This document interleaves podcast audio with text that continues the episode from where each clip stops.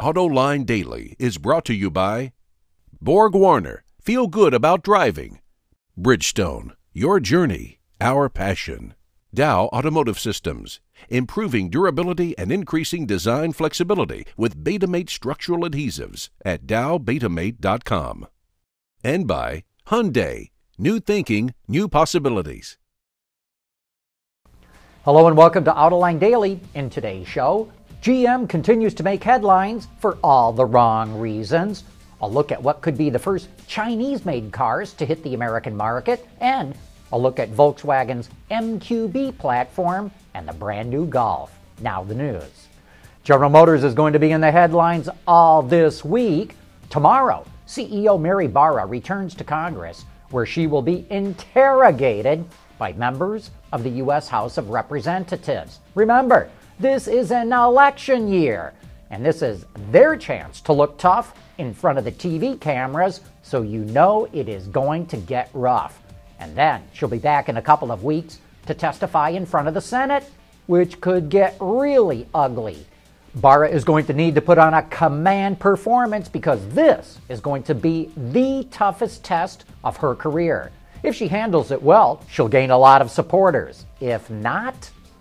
Meanwhile, GM recalled another 3.4 million vehicles for a host of different reasons. You can click on the link in today's show notes to see which models are involved and why they're being recalled. General Motors says it will now take a $700 million charge in the second quarter to pay for all this. With the $1.3 billion charge it took in the first quarter, the total is now $2 billion and counting. Plus, there will undoubtedly be legal costs, lawsuit losses, and government fines that could easily add several billion more to the total. Unfortunately, that is going to destroy GM's profitability for the year. It's been 84 years since Bentley won a race in the UK until it did so this year in a Continental GT3 race car. So, in honor of that win and the car, Bentley's going to offer customers a Continental GT3R. It's an all-wheel drive rocket that can hit 60 miles an hour from a standstill in just 3.6 seconds, thanks to its 572 horsepower twin-turbo V8, which is a detuned version from the race car. Power flows through an 8-speed automatic, as well as through the all-new titanium exhaust system. And of course, the interior has hints of race-inspired luxury. The GT3R is only available in the Glacier White paint that you see in the pictures, and only 300 examples are being built for sale worldwide, making this the rarest of the Continental GTs. And we've got two firsts from Volvo to report about today. Volvo Trucks, which is now a totally separate company from Volvo Cars, just introduced the first ever dual-clutch transmission for heavy-duty trucks. The new transmission does not improve fuel efficiency, but the company says the dual-clutch Tran does improve driving on long hauls and hilly or twisty roads and reduces noise in the cabin. The dual-clutch system will be available in the Volvo FH trucks starting this fall. And in other Volvo news, this time the car company, it could be the first automaker to sell cars built in China in the U.S. market.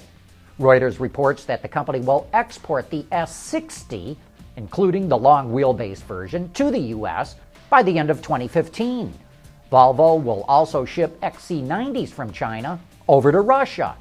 Volvo wants to use China as a global production base in order to minimize foreign exchange risks compared with the cars that it makes in Sweden.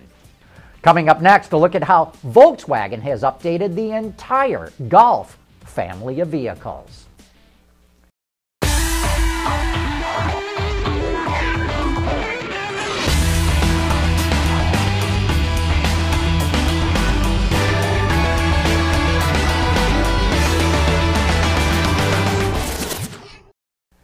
We're just a few weeks away from Volkswagen's U.S. dealers taking delivery of the all-new 7th generation Volkswagen Golf. The compact is celebrating its 40th birthday, having sold more than 30 million cars globally over those 4 decades. This latest family of Golfs, and we do mean family, will be built for the American market in Mexico on VW's new MQB platform, which thanks to its flexibility, will be producing several Volkswagen and Audi vehicles as well. With a look at the 2015 Golf along with the new MQB platform, here is Kevin Justema, the General Manager of Product Marketing and Strategy, as well as Vinay Shahani from VW Marketing, with the Golf story in their own words. This MQB platform is significant in its efficiency of design. It's significant in terms of the styling it allows, because the wheels can be pulled further out to the corners. It is a bit lower than usual. It is a wider stance. I mean, this is a designer's dream to make a fresh and modern design. We are also still honoring the global importance of this with the reference to Mark I and Mark IV generations in the design of the vehicle. And we are bringing our latest technology in our powertrains, the latest generation of powertrains, to the Golf family with the 1.8 TSI, our new generation TDI clean diesel, and the latest generation of the 2.0 TSI for the GTI icon.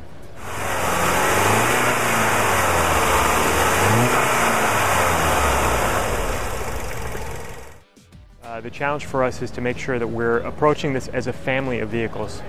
So we start with the Golf GTI, we follow up with the Golf, then the Golf TDI, then we come with the e-Golf, which is really the statement of innovation for the brand, and then we wrap it up with the Golf R and the Sport Wagon. So we have a very long lineage of variants that exist in the family, but each one is connected through a common denominator of ready, set, golf. We think that this tagline speaks to how this vehicle is going to be a lifestyle enabler for the target consumer.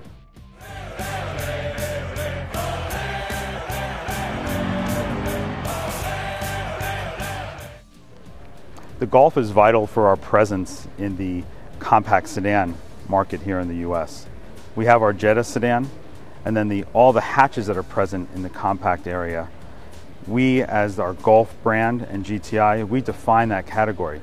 The icon, the GTI, created the hot hatch segment to begin with back when it was introduced in 1983 here in the States. And our Golf presence and GTI together represent up to 13% of this segment for us. And that's significant. It's proof positive of how we define the category.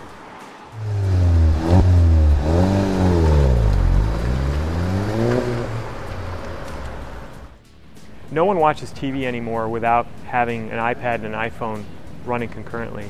So we recognize the consumption patterns of media have changed dramatically, and from our perspective, it's about optimizing the way that we interact with our consumers. So we have a television campaign, we have an appropriate level of digital communications to go along with that, and then appropriately also leveraging our social media channels in conjunction to create a sense of cohesion across all media channels.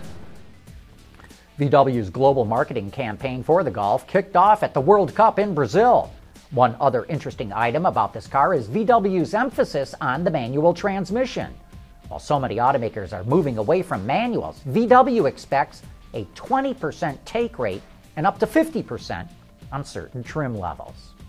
Hey, we're giving away another copy of Pro Touring, written by Mark Stilo, the chief engineer of the Camaro Z28. It's all about how to convert a vintage Camaro into a modern-day performance machine. But the how-to can also apply to all kinds of other cars. To win a copy, all you have to do is answer a simple question.